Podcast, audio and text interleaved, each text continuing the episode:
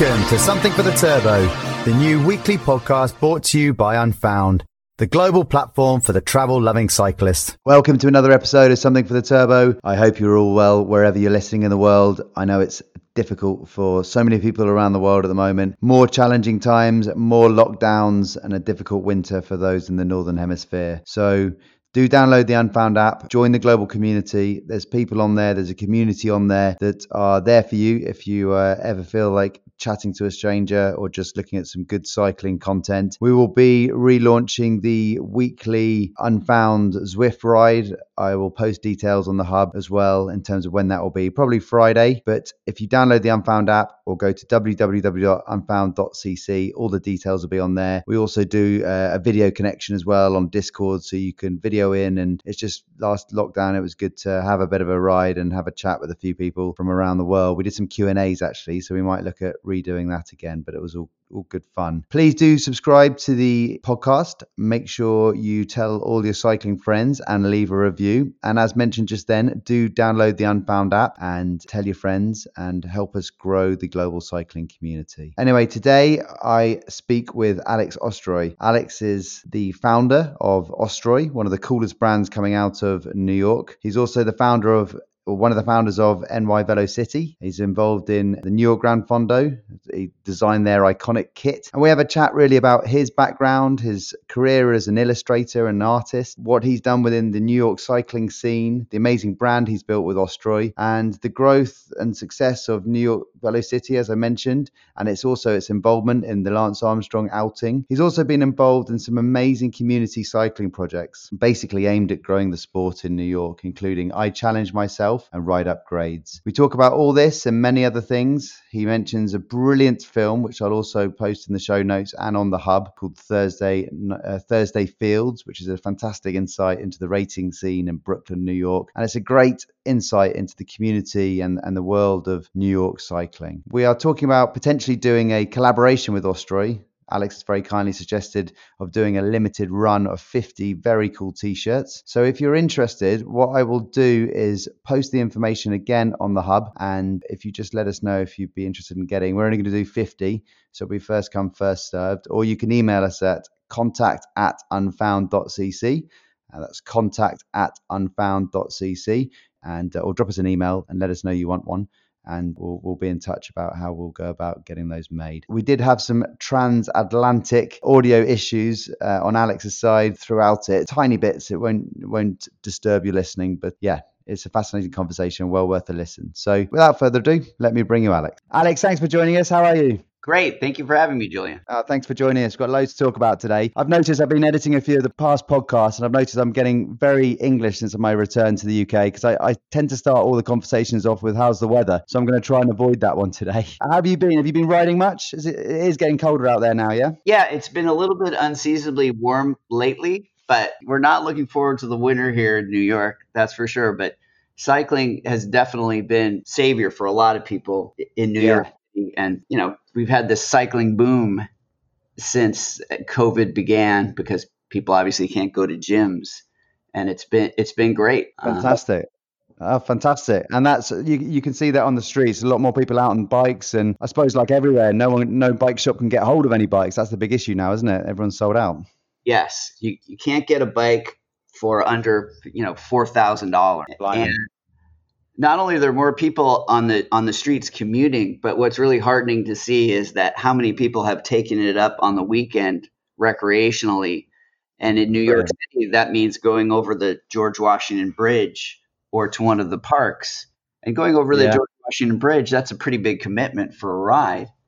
Yeah. So you, you'll see people on hybrids and cruisers and things like that, you know, going for 20, 30 mile rides over the bridge on the weekend. That's something that we really hadn't seen a lot of in years past. So where, so you're, you're right on in Manhattan, aren't you, in Chelsea? Where you mentioned going over the George Washington Bridge there. Where, talk us through your weekly sort of cycles. Where, where do you go? Do you have like a midweek route or are you always going out? Where, where are the sort of big cycling areas around the city? There aren't a lot of big cycling areas in, in New York City proper. There are the parks and that yeah. means in Brooklyn Prospect yeah. Park in Manhattan, of course, Central Park. And that's where I have been this year. I hadn't um, the last few years been riding there a lot, but it's sort of it's all we have right now. So it's been a, a refuge. So I've been meeting some old friends there uh, every day. Sometimes we just do a couple of very slow laps just to get out of the house, especially during uh, quarantine when they allowed us to to go for bike rides. It was one of the first things we were able to do. So we Yeah, would get out. Yeah, go around the park uh, two or three times and just come home just to get out of the house. And otherwise, like I said, uh, George Washington Bridge. Yeah, very cool. And and uh, Central Park is massive, right? I mean, how, how big is a loop of that? 10K. 10k. Okay, cool. Yeah, Yeah. and there- and there's some racing in there when when when we're when we're in the normal world, isn't there? They do some. I know they do some crits in Prospect Park, don't they? I've seen um, Yeah, a couple of users on our platform. Yeah.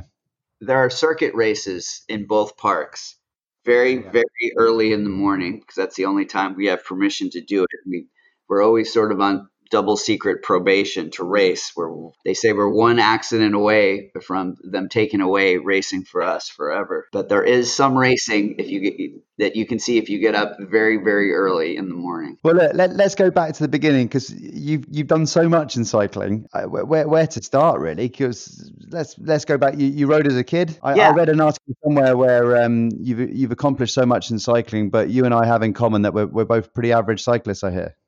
Yep, I was nothing special. I started riding. I grew up in Los Angeles, and I started riding because just to get around. Really, my my parents weren't big on driving me places, and I think they wanted me to be more independent. So Yeah.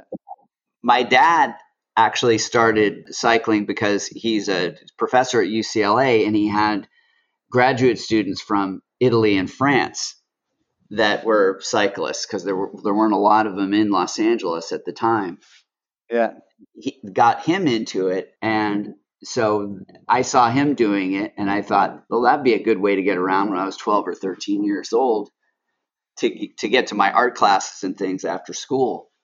Yeah. And that's how that's how I started. And then I got into it to the point where somebody directed me toward the, the local club ride, which was the Lagrange ride. Um, so when I was 12 years old, I did that ride for the first time, which was you know really eye opening for uh, for a, for a kid. It was in the it was in the mountains, and there were a lot of um, native French speaking cyclists on the on the ride, to, and they were all they were all very helpful in trying to you know in getting me into cycling, serving as my mentors. And you were hooked from day one. You, after that.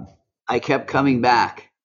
Didn't get much faster, but I kept coming back. Yeah. Yeah, yeah. And and you mentioned sort of going to art classes after after school. That's that's your other big passion is your sort of creative and artistic side, right? Yeah, I wasn't I wasn't great in school. It was the only thing I really could do well, so I I, I took to it naturally, and I just you know so after school there there wasn't a lot of art programming in in the public schools that I went to, so it was supplemented by going to uh, classes after school. And and then what what came next? Obviously work, I suppose. But what, how did you end up sort of getting involved in everything that you've been involved in, and what what started it all off? Yeah, it, it, it took a long time to sort of to get where I am now. I, I ended up going to Rhode Island School of Design, and Ah. it was very cold there in the winter. I didn't do a lot, and, and I was concentrating on my studies, so I didn't really do a lot of riding there. And then after that, I moved to New York City, and I remember I I did not pack up my bike because at the time I assumed there was really not a lot of riding in New York, and I didn't ride my bike the first few years I was here. And then slowly I, I got one at one point and started commuting. And before i knew it i was in central park on the weekends and then racing. It wasn't a conscious plan. It just sort of it, it slowly happened and kind of hooked me back into it Yeah, just happened that way, and that's cool. And I mean, to, what, what give us a bit of time frame? How, how, long ago was that? that was uh, 1995 for something like that yeah it was a, it was a while ago Yeah, and as a community, obviously you've got the, the, the COVID boom you mentioned, but just since '94, has the, the the racing scene and the community grown significantly in that time? It's, ch- I, I mean, I think it's changed. There are more members in the CRCA, the New York City, the main New York City cycling club, but not. I don't think there's a there's a lot more. There's No. there as I mentioned in that past interview, I wasn't here in the in the 80s. I was in LA, but there were a lot more juniors, and that's the scene where George Hincapie and Mike McCarthy and Nelson Vails, and there were a lot of juniors that went on to great success in cycling, and that wasn't just a coincidence. They there were they had critical mass of kids to develop that kind of talent. That's yeah. no longer here. There's the CRCA junior program. They're lucky to have eight kids, whereas in the 80s they would sell out the races at 120 spots very quickly. So that's changed. So it's it hasn't just grown everywhere. That's interesting. I mean, what what what do you think saw the sort of decline in in sort of junior numbers? You know, I uh, people ask that of me and, and other people often, and I, I've never heard a really convincing answer. It just it's sort of I think it just stopped capturing kids' imagination for whatever reason, and people uh, offer reasons like it's because bikes are so expensive or it's dangerous, but uh, they're no less expensive than they were in the 80s, inflation adjusted. They're cheaper, and they're yeah. Are less bike accidents. So I don't. I who knows? It just somehow failed to capture kids' imaginations anymore. Yeah, it's strange, isn't it? Because you think about obviously LeMond in the 80s, but then it's such an incredible US success in Europe, particularly towards the end of the 90s and only into the sort of 2000s. There'd be, you imagine there'd be huge, huge inspiration to get out and, and race bikes. Yeah, it, it definitely, it seems to have um, translated much better for middle aged men than it did for kids, all that success in, in the last 20 years. It inspired a lot of middle-aged men, but not a lot of uh, teenagers. Yeah, we'll, we'll we'll come on to the the work that you're doing at the moment to, to try and sort of rectify that. But uh, so so where where did you go? Where did you go from there? You started racing, and then was it was it the website next, or you got involved in New York Gran Fondo next? What came next? The website was probably next. Yeah, I was. So at the time, I was working it for advertising and design agencies and I yeah. started doing illustration, and then eventually just became a, a full time illustrator for magazines in New York, which was great. So my work wasn't associated with cycling at all. And then I was doing, and then I was racing on and training, racing on the weekends and training. And so those two things were very separate. This is before social media. My friend who had a, another cycling team, uh, Andy Shen, was a photographer. He was taking pictures of the races, and we were noticing that a lot of people were going to his team site and looking at the pictures, not just the people on his team. This is uh, before social media. So I yeah, said, yeah. make a, a website for all the teams and anybody interested in cycling in New York and that's how NY Velocity was born. And, and that just exploded, right? I mean, not only within New York, sort of internationally as well.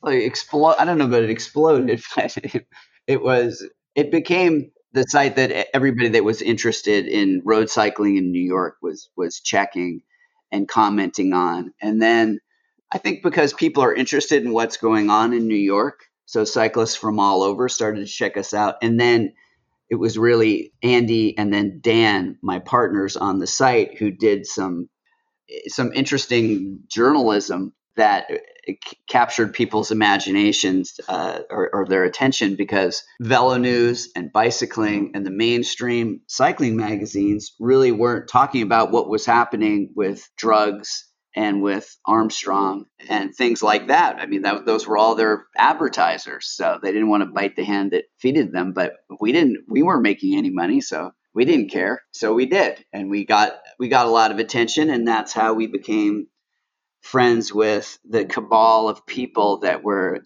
uh, against Lance, including the Andreus and the LeMonds and Kimmage and we, we became a little um, sort of a little refuge for refugees of Lance Armstrong on our site. That's incredible how that came about because I think certainly that's how I first sort of came came across the site probably in the sort of 2007, 2008, 2009 kind of kind of time. It was around there. Was was that when it was at its height? Probably, yeah. It's funny. It, it, it grew and it grew and it grew, and then once sort of after Lance and Oprah, it, that was, uh, I guess it sort of served its purpose. and then yeah. since then it's wound down. And also, I, I, realized you can only do something for so long if you're not making money at it. It was about 10 years and we all enjoyed it. But at that point, we, we went on to do other projects. Yeah, it seemed like a natural conclusion. So, so what was next for you? Obviously, still working at the time as well, right? I was still working mostly in uh, magazine illustration and design. Yeah, yeah. I had a development team that grew out of the website, the NY Velocity team, that was helping get in the same way that I had mentors in Los Angeles that brought a French cycling culture and taught me how to draft and train and cycling etiquette. We started a team like that in New York to teach people that were interested in getting into cycling. So then I started designing kits for that team and that's how the the kit design started. I'd actually designed a few kits even before that just as a as a designer and an artist. It, it sort of uh, naturally came to me when they were handing out jobs. They're like, "Well, I guess you can design the the kits because that's what you do." Yeah. And then I started to for my own team, and then local bike shops soon after that asked me to do it. And the rest is history, right? And uh, so, so when did you actually launch the brand? The brand is actually very recent. The brand, one thing this experience has taught me is the power of having a real business person to go into a venture like this with, because the brand is really the brainchild of Aaron Vecchio, my partner. We, I would have probably just kept doing local, uh, selling some stuff on my site, but mostly doing teams that called me and bike shop, local bike shops. I would not have had the imagination to grow it the way that he did, but he saw it and he said, "This is a business." He he was on the team a few years before, and he called me and he said, "I want to." He had made some successful investments. And he wanted to he wanted to start a new business. And he said what he wanted to do was make cycling kits. I said you're crazy. There's no there's no money in that. It's you know what, what are the odds of succeeding? Don't do it. And that was our first conversation. And then he called me back a week later. We had the same conversation. I said don't do it. And then he called me back again. And i said well okay i guess if you're he said he's going to do it anyway. I said okay if you, if you really want to do it we have to completely commit to this. And he did, and he's turned out to be an incredible business partner.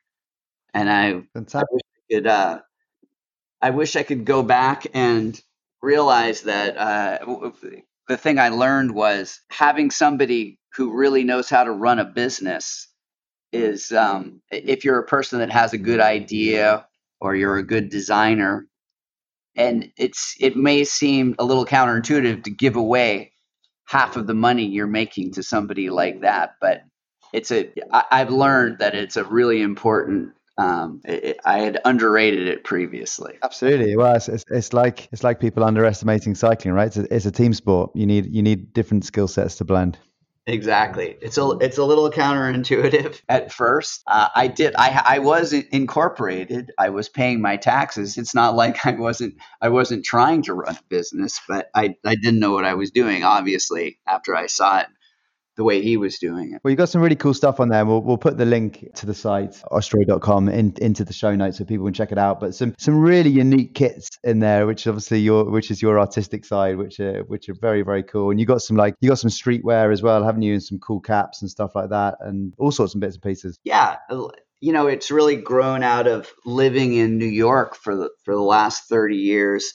And what attracted to me in New York to begin with is all of my artistic heroes in art in the East Village, Keith Haring and Basquiat, and then before them, de Kooning and Pollock and Guston, and you know all the lineage of great New York art is what attracted yeah. me to come here in the galleries and the museums. So that's what I really wanted to reflect in my kits. You know, I wasn't, especially in the the the art of the '80s that had a lot of subversive wit. that kind of grew out of punk rock and the post Warhol generation. Yeah, yeah, yeah. I saw a lot of potential there that really wasn't being used in cycling kits. So I wanted to see if, if I could if I could bring some of that energy to cycling. And it's different because you see, I mean, you see, you see a lot of clips which which are um, sort of similar palettes, and everyone's going for a similar look. And, and what I like about your stuff is it is so different, and it is very New York as well. Uh, well, I, I, mean, as someone that doesn't live in New York, it feels like it's a, it's a very kind of New York vibe. You've really captured that in the kit. Right. I mean, that's that's what we're trying to do. That was the idea of it, at least to begin with. Cool. Well, I, have got my eye on the uh, I would, but I'm riding that day sweatshirt. right. I mean, I think you know some of that again, some of that kind of subversive wit that that we see in New York street culture we wanted to bring to cycling. Uh, we did have a lot of that in NY Velocity as well. That we saw that I think people really appreciated in cycling. I think it's more it's more common now after social media. One of the one of the really big differences is somebody's I remember following cycling in the 80s and it was hard enough to keep track of, you know, who had won what big race. So yeah, of course, yeah. I was a fan of Sean Kelly and obviously LeMond, but I didn't really know anything about them. Yeah. Let alone, yeah, yeah. Let alone the domestiques. Yeah. So, you know, now even for a niche sport like this, it's so much easier to follow. And then, you know, there's uh, inside jokes just didn't exist in the 80s in, in cycling, especially about something like a, a European cyclist or anything like that. And now, of course, there you know memes there there are so many of them. Yeah definitely. And, and i think i think the pro sport itself is is is sort of finally cottoning on to the fact that you know tv and column inches and newspapers are, are the past. And actually i think the fans want that accessibility and it's that relatability to to the pros as well. I think that's uh, really creating quite a, a, unique feel exactly. You can you can you feel like you know their personalities a little bit more and again, as an American following the sport, you, you never had any sense of who they were in the past. I just remember Greg LeMond's smile on the on the when you saw him in pictures in cycling magazines he definitely had a charisma that kind of reminded me of Magic Johnson or someone like that. But that's really all I knew about. Yeah, yeah, yeah. No, exactly that. And um, t- talk us through New York Gran Fondo and, and how did how how are you involved in that? Because I think I mean, did you do the kit as well? Was that was that your design? Yeah, we've done the kit it, the last ten years. Have um, you? Because that Gran Fondo kit has become quite iconic in its own way, right? Yeah. I w- what happened was the the husband and wife, Uli and Lidia Fluhme, who started the Gran Fondo, I was friendly with and I was riding with after the first one. I didn't do actually I didn't do the first two years. And they were they were still searching for ideas for designs. And I told him on a ride it just sort of occurred to me that the problem was they just had too many too many colors that they didn't need to they didn't need more they needed less. They needed to yeah. keep their their green to be iconic and just use black. And every year we've just introduced a new way of the black and the green being a different kind of geometric pattern together and that's what, yeah. that's what we did. It was funny. It was one of those things during a ride. I, I just had this idea, and it just turned out that um, that it worked. And that the the idea, I, I didn't change it much for the for the next seven years. No, amazing, and it's and it's become yeah quite synonymous with. They they've got those um, New York Gran Fondo events around the world now, haven't they? I saw there was one in Indonesia even. I think that they've kind of they've kind of grown them, haven't they? There's about 17 of them. They're franchises. Oh, the franchises, I didn't realize that. And and your kit has probably got a lot to do with that because it's sort of developed the brand, didn't it? That color scheme. I mean, I hope it helped, but I think it was really their the ability to organize an event and also just the idea of it, it was very well run. So just like any franchise, you know what you're signing up for. You don't have to worry about it. You know that it's going to be professional and smoothly mm-hmm. run. You're going to be taken care of. The rest stops will be well stocked and all that stuff. You know that that's sort of the power of their brand. Yeah, absolutely. I, I got a friend of mine from from Asia who flew over to New York to do the New York Gran Fondo probably about three or four years ago, and he was he was staying with family, and because of the jet lag, he he woke up uh, too early, mis- misread the time, and then mm. got changed, realized that it was the wrong time. So then went back to bed, woke up again, realized he was late, got changed in a massive hurry, jumped onto the subway. And then when he was on the subway, he looked in the uh, in the reflection of the subway window and realised he'd, he, in his rush to get changed for the second time, he'd put his bibs on inside out, and he was absolutely mortified. So he's going to love the fact I've told this story. I won't mention his name, but um, tell us what you're doing from a from a community perspective now, in terms of obviously you've you've grown the team and you've got a, a lot of sort of as you mentioned middle aged people out riding their bikes, but you're now refocusing on on trying to grow the junior side of things, aren't you? I've I've partnered with. I, I was thinking a- after I saw how much the, the, confidence improved of the young professional New Yorkers who, you know, yeah. most most of whom, a, a, lot of them went to good colleges. So and had, um, you know, they came here and they were very successful in their careers, and so they started already with plenty of confidence. But still, you're a little insecure about trying something new like cycling and I saw how much it could improve their confidence. I thought, well, what's this going to do for a kid? Yeah, absolutely. You know? So I thought about starting a program like that of my own, but somebody introduced me to Anna Reyes of I Challenge Myself, a mutual friend. And they said, look, you, you can try to start something of your own, but trust me, she's going to do it. She's already doing it way better than you could. That was true. So I, I, I came to her and I said, how, how can I help? And she said, well, you can you can come on some of the rides, but probably raising money at that point was the best way I could contribute. This is about 15 years ago. So that's what I started doing. So we had so we just sort of used our cycling connections to have events like Greg LeMond came, George Hincapie came, Cadel Evans, different people wow. that we connect with, and we would just sell tickets to rides, as well as having roller races and eBay resales where people would contribute stuff and we'd sell them. So we were able to to raise money and she's expanded the program to schools all over New York in underserved neighborhoods and it's been amazing. So the program originally just challenged kids to ride 100 miles. So if you can imagine you're a 16 year old growing up in Washington Heights or 14, 15, 16, you, you barely know how to ride a bike. Many of them have never been to Central Park, which is three miles away and you yeah. and you you come to this new class and they say okay in six months you're going to ride 100 miles on your bike. It's just my i can't do that. You know that that's their first response. That's insane right? But then of course after they train them and they do it it really does blow their mind and open up the possibilities. It's like well if i could do that what what can't i do? So then they started a college bike tour to a lot of these kids are the first kids in their family to go to college. So they wanted to make them feel comfortable, and we combined cycling with that too.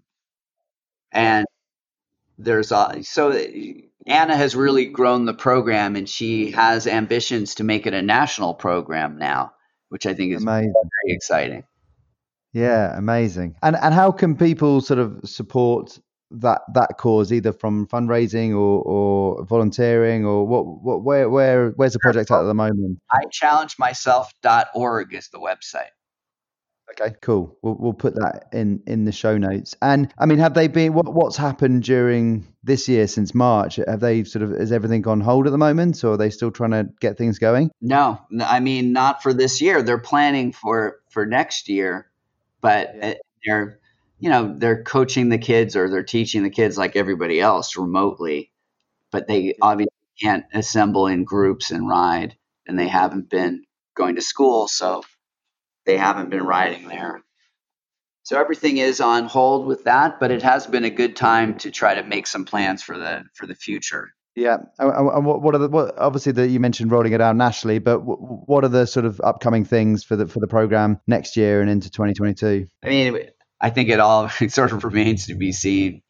We don't really know, right? I mean, we're, we're hoping we can just continue the program next year. Yeah, uh, yeah, cool. That's, that's a of tough course. one. It, it's like racing next year. You know, people are curious about that, but nobody can really answer when we're going to start racing here next year either.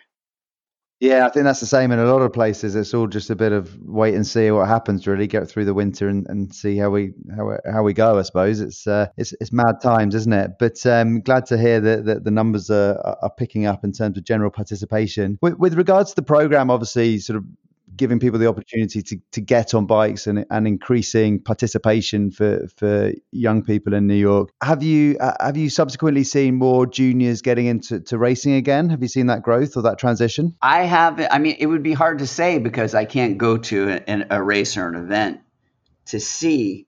I haven't seen a lot more over the bridge. However, yeah. I have seen a lot more women a lot more people of color, a lot a lot of people that you wouldn't expect to be, you know, not just hardcore cyclists like I said before, but it's a it's a very diverse group that I see on the weekends going over the bridge. And just in the last month, we started a, a new women's development team. Uh, oh, amazing. It wasn't a conscious thought, uh, you, you know, five or six weeks ago. It sort of sprung up from the blue, but we have uh, about 90 women on a list now interested, and we're getting 30, uh, 30 or more on a weekends that we're dividing into groups that are coming out that want to start riding and potentially racing. This is all very new. and It's very exciting. So this is just showing. This, this is all since this is all since March, is it?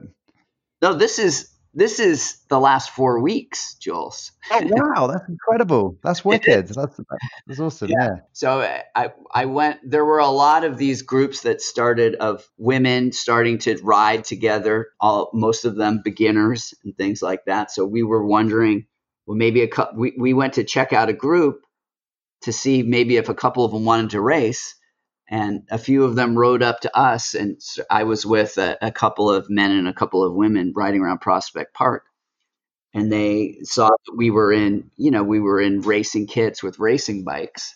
And they asked about racing and they and I, so we said well if you really want to if you want to race let's start a a women's racing team. So they said I, I met one woman who turned out to be a great organizer and that's how it started. And that was it's hard to it's strange to uh, to think that that was only five weeks ago because so much has happened since then. And it's snowboarding that's super cool to, to hear. And and have you still got your team going as well?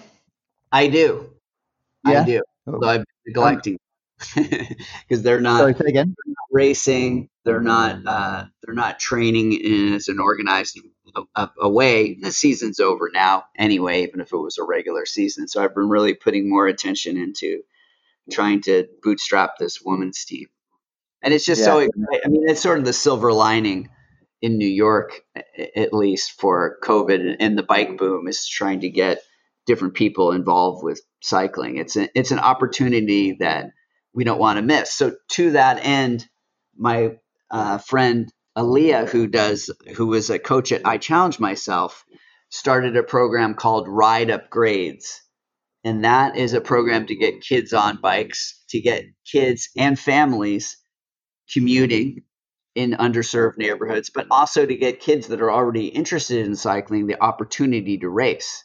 So we've oh, already, so Trek has been very generous with us. They gave, they already gave one of our students uh, a racing bike that a somebody that we chose as a scholarship winner so he can start racing as soon as he can start racing. But he's very excited to do it. He's been training with the team. And we also have a fleet of uh, Domanes that we're going to use for a, a, summer program. Yeah, it was pretty funny. We uh, we went to the Trek store to get the to give our scholarship recipient his bike, and they took us downstairs into the basement and they showed us ten aluminum Domanes just sitting there, which uh, you know w- w- was like, how is this even possible? These were brand new bikes. We didn't know they yeah. were for us. We said uh, so. No these are you know a thousand dollar bikes, ten yeah. of them. So we're like, amazing. what That's is amazing. What, what's going on here? How can you have you know ten reasonably priced bikes, pristine, sitting in your basement, not sold? It was like a you know it just didn't even seem real. And they said, yeah actually those are for you. And they did have a lot of trouble procuring them but they it was incredibly generous of them but they did. Uh, and for, for people listening if, if, there's anyone listening in, in, in new york who's new to cycling or, or uh, wants to get involved how can they how can they find everything that you're doing? Because you're doing so much sort of different community stuff. Is is that all on the one website or what, well, where, where can people find it for kids, there's rideupgrades.org. For adults, I would say a good resource is the New York Cycle Club, nycc.org. Or the if you would like if you want to race, a good place to start is CRCA. You can look that up. I think it's .org or .net. Those aren't those aren't my obviously those are just things that I'm involved in. They aren't they aren't uh, I don't own them or anything.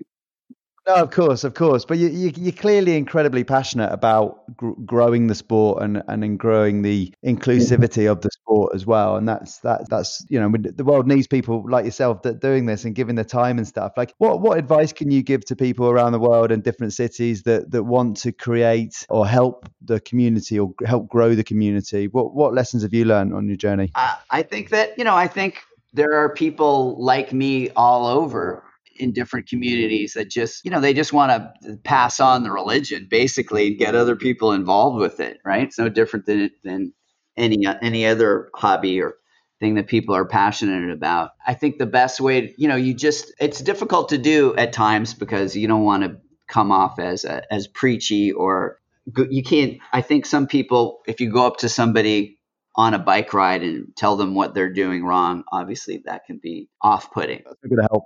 Yeah you got, no, you got to get the and yelling at them too is is also can be off putting. So you, you know you you have to get the you have to get a point. You have to be in in a context where people are interested in hearing what you have to say. Right. That's a that's a right? Question. I don't. You know, how do you start? I don't. it just uh, kind of happened. yeah. I mean, do do you think? I mean, historically, you say you, you sort of got into cycling in the mid '90s. Was there a bit of a, a sort of a stigma around uh, road cycling in terms of was it a, a little bit closed? Is it has it become more open in New York now, more approachable, more inclusive? Have you seen that transition? Well, it's funny because when I grew up, of course, cycling, there was, I, I actually grew up right near Palms Park, which was the place BMX was invented. So I started on B, doing BMX and then transitioned to the road like a lot of kids do. But of course, that was the only cycling there was besides commuting and touring. Yeah. So it wasn't now the whole antagonism between uh, gravel and uh, mountain biking and you know all of these different sects it just didn't exist cycling was was just cycling yeah. so it's it's new to me it's sort of new to me the I, the the snobbishness of the the road cyclist yeah, or maybe that might be a, a, European thing over here. But to your point, I think it's changing back to when you got into cycling, right? I think I think it's just becoming cycling again in terms of uh, just opening up. And I think when you when you got like pro riders who are competing at a, an elite level across mountain bike and cross and road, it kind of just blurs all these barriers, and, and that's a great thing. I think it's good for the sport. Agreed. Agreed. I don't think though. I would have to say, uh, hopefully, maybe in a year or two, because of the bike boom, we'll see more uh, diversity in cycling. There is a lot in New York. Uh, a friend of mine did a great film about Floyd Bennett Field racing in Brooklyn, and that's kind of the the subtext of it. They it's called Thursday Night Fields. His name's Harry Zernike, and they have he interviews a bunch of people in the race, and they're really people from all over the world, from janitors to Wall Street traders, and it shows how they all come together and you know they get along great and compete with one another, and it's is really much a mic- microcosm of New York and New York cycling. And that's what's so great about cycling, right? You're just on your bike, and doesn't matter who you're with. It's just you're just cyclists together. That's what I love about it so much. Is that is that is that film on? How do we find that film? Is that on YouTube or how do we find that? It was at festivals, but now you can watch it Thursday. No, I put it in the show notes. I put it in the show notes for uh, for people to on on Vimeo. If you look up on Vimeo fields on Vimeo. You can see it all there. It really is a, even if you, it's so good, even if you don't like cycling, you can you can you can watch it with your wife or husband who isn't a cyclist, and they will actually enjoy it. It's really about people it is about cycling. It's really excellent. But it's the best I'll, introduction uh, I can think of. Sorry to uh, to New York City cycling. Yeah, that's what I was just about to say. That I, I, love seeing uh, different cycling communities around the world. I think that's pretty cool. So I will definitely be checking that out. We'll put that put that in the show notes. So w- what else has been going on your end in, in recent times, other than sort of a million different projects and stuff? What, what what's going on work wise for you at the moment? you make my life sound so exciting. All I all I do is is sit here and, and work and draw, and then once in a while I, I go out for a bike ride. I mean, we're still not doing much else. Although I have Yeah. to say, in my case, that probably isn't different than most years, sadly. Excuse me. Alex, I've got to ask you. I mean, do, do you you cycle all year round in New York? We do. Um, a lot of people will. I think everybody sort of has a, a a temperature in mind. And I came from Los Angeles, so I remember the first time I rode a bike in Central Park when it was under 30 degrees. I just remember stepping out in the street and starting to ride, just thinking like, "Is this possible? You know, will I sort of fall off the end of the earth?" I, I didn't, and then it turned out to be okay. It wasn't that windy, and it was kind of sunny that day, so I I realized it didn't have to be that bad. Although on many subsequent rides, when it was much colder and windier and wetter, I you know it was pretty miserable. But now that I'm a little bit older, I don't I don't really train like that anymore. I'm happy to just do uh, 45 minutes inside, and call it a Jump day. on the turbo. Yeah. Yeah. We've also seen in in New York, as I'm sure all around the world, especially in colder climates, the the effect of Zwift has definitely made people's whatever temperature they have in mind for being the temperature which they will no longer go outside has come up quite a bit. And it'll be interesting to see how Zwift evolves, right? I mean, obviously the the, the cost of the of the kit can be expensive, but I think that in terms of growing the sport and growing confidence, to your point, I think Zwift's a great way of getting people into cycling. Yeah, yeah, it's done very well. Uh, I mean, when I was in New York last November, I think it was the coldest November. I landed in. I was there the, like the coldest day since records started. I, I could not get over how it's like it's a it's like a it's a dry cold, isn't it? It's so cold. I couldn't believe people cycled in it. That's why I asked the question. Yeah, believe me, I could. You know, again, where where you live, I would have considered very cold. You know, when I was growing up. So Uh, it, yeah, it's taken me a long time to realize that you know that you you won't uh, turn into dust or something or freeze solid by riding outside if it's uh, less than freezing up. But I uh, I have acclimated. I mean, I I figure I I did a post about this last year that uh, the only thing worse than getting up and riding when it's cold in the winter is you know not riding at all because Yeah. It's never as by the time you get back you're kind of glad you did it. Now of course that's Always that, glad. to me you know that probably goes down to about uh, 25 degrees here. I, i'm not saying that would be true if it was if it was 10 degrees fahrenheit yeah. There's there's always a limit, and um, obviously you're so synonymous with the the UK cycling. Uh, sorry, the the New York cycling scene.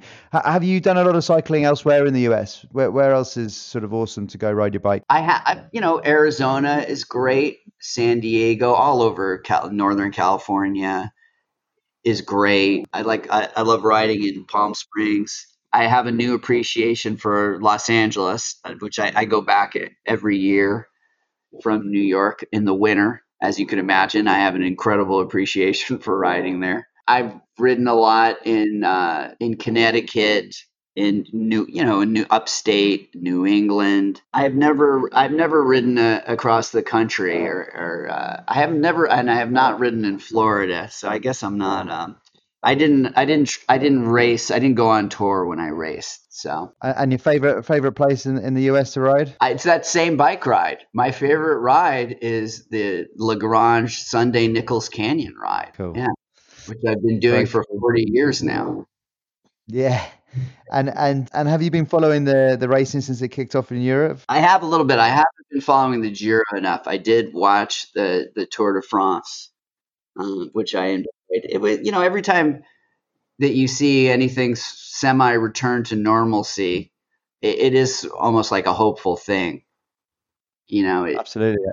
even even here when restaurants started to open a little bit or when one of the vacant commercial spaces gets filled in New York it always kind of does my heart a little bit of good to just see that it's a little bit of hope Yeah, yeah, we'll get through it, I'm sure. I think actually cycling's done brilliantly in terms of the amount of events that they've been able to put on and, and finish, uh, given given how challenging it's been. yeah we did have to cancel a few of our events in New York City because there are they do draw large crowds, especially to register. But cycling, but at the same time, cycling has grown. So it's been a mixed bag. you know, the into, hopefully bike into stores year that will just have uh, done continue. well and- in some ways and poorly in other ways, as have as has our our business, Ostroy. yeah, We've had trouble And- with manufacturing, like a lot of people, and supply fabric and trims and things like that. In Italy, obviously closing down where we have a lot of our manufacturing done. So we haven't yeah. had a lot of demand, but we often do not have much to sell. Oh, that's so frustrating. Yeah. Uh, Are you all back on track with that now? Is that all sort of settled a little bit? you know, we're still not 100% back on track, but we're close. We can definitely see see the end coming soon where we'll be able to easily get back on stock. All the factories are back up, but it was just the interruption a few months ago just causes ripple effects that have, have still been hurting the businesses like not just in uh, sportswear but all kinds of manufacturing have been disrupted and when, just starting up the factory doesn't always solve all the problems. Yeah, yeah, it's difficult, isn't it? It's uh, the knock-on effect is is is, is staggering. But but once you- you're, you're back up into full production, what, what's the plan for Ostroy? What have you got new new designs coming out? What's the plan for 2021? Yeah, we we're always working on new designs. We've got uh, we actually have some cargo bibs coming out soon. We have we have some winter tights and knickers coming out. Um, those are both made in uh, Italy using some great Italian fabrics that we've sourced. We have, uh, and we always have New Jersey designs coming out. I just figure it's it's sort of our best marketing just to come out with a New Jersey. Uh, I think it, it, we've sort of like the rest of fashion, where seasonal uh, fashion releases have are no longer really the best way to to introduce your clothing to buyers or to the public. I think it's what we found is just introducing things one at a time and staggering them that way so that each thing can get a little bit of attention and we can see if it finds a market or not. Because if we release 10 things it would all get lost in the noise at the same time. So it, it's you know we're just sort of releasing if i have an idea i draw it up we'll make a jersey uh, we'll put it on one of our friends take a picture put it on our instagram and hey does anyone like this? And if- they do we'll make some. That's really That's been cool. what it- that's what our company that that's sort of our procedure after uh, two years of doing this. Well, I, I mean, and you ship worldwide, don't you? we do. And we have passport shipping now which is a big improvement which allows you to put in where you are and it tells you exactly how much money it will cost including the customs and shipping. And the shipping is actually cheaper because it aggregates the shipping Oh, nice. for different shipping companies. It's it's cheaper than it would be if you just went FedEx or DHL Oh, wicked. Cool, So- cool. Well, excellent. And I, that's been I I recommend everyone go check those designs out because they're they're wicked. It's cool kit and it's uh, it's very unique and it's it's uh, very New York and it's a, it's a cool brand. thank you Excellent. Look, it's been a pleasure to chat. Thank you for taking the time. Really good overview into into the New York cycling scene and and obviously Ostroy brand brand as well. Will you keep us in the loop in terms of how you're getting on and, and we'll catch up again soon? will do Julian thanks it was great talking to you Thanks for listening. Please subscribe to the podcast. And more importantly, don't forget to download the Unfound app and join cyclists from around the world on the hub. We'll see you on there.